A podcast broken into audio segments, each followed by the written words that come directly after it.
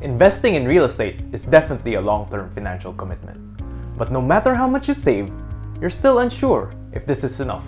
So, how do you know when to stop saving and start investing? I'll show you a simple and practical formula. I'm Edric Maguan, and this is The Real Deal!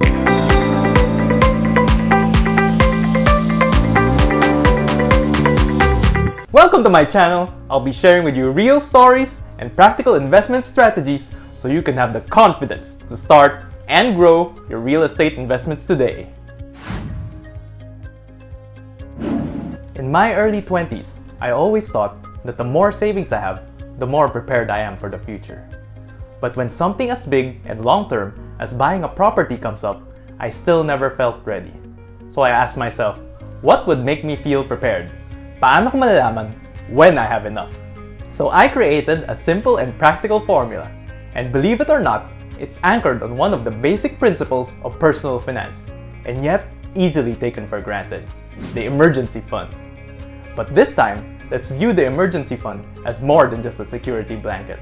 What's the real goal of the emergency fund? Most would save for it, then forget about it. Nandyan lang siya, just in case. But really, your emergency fund must be designed to take a more active role in reaching your financial goals.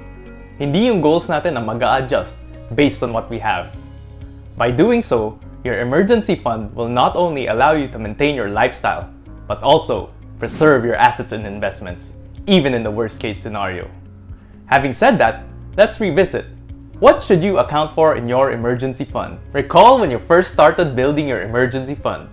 I'm sure you've taken into account your budget for your essentials or basic needs, your desires or wants, and your responsibilities or financial support to your family and your community.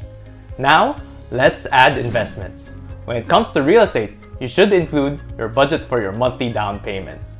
So, even in times of crisis, you will not be pressured to sell your property without realizing its full potential. Now, how long should your emergency fund last? Your emergency fund should give you enough time to adjust or get back to your normal financial situation, or what I call the changeover period. A good gauge would be how fast you can find a new job, usually 3 to 6 months. So how does this work? Let's assume your monthly budget is 25,000 for essentials, 7,000 for desires, and 3,000 for responsibilities. Now, you've been planning to purchase a property with a monthly down payment of 25,000. This brings your total to 60,000 monthly. Multiply this by your changeover period, let's say 3 months. This means your emergency fund must be 180,000 pesos in order to say you're ready to invest in this property.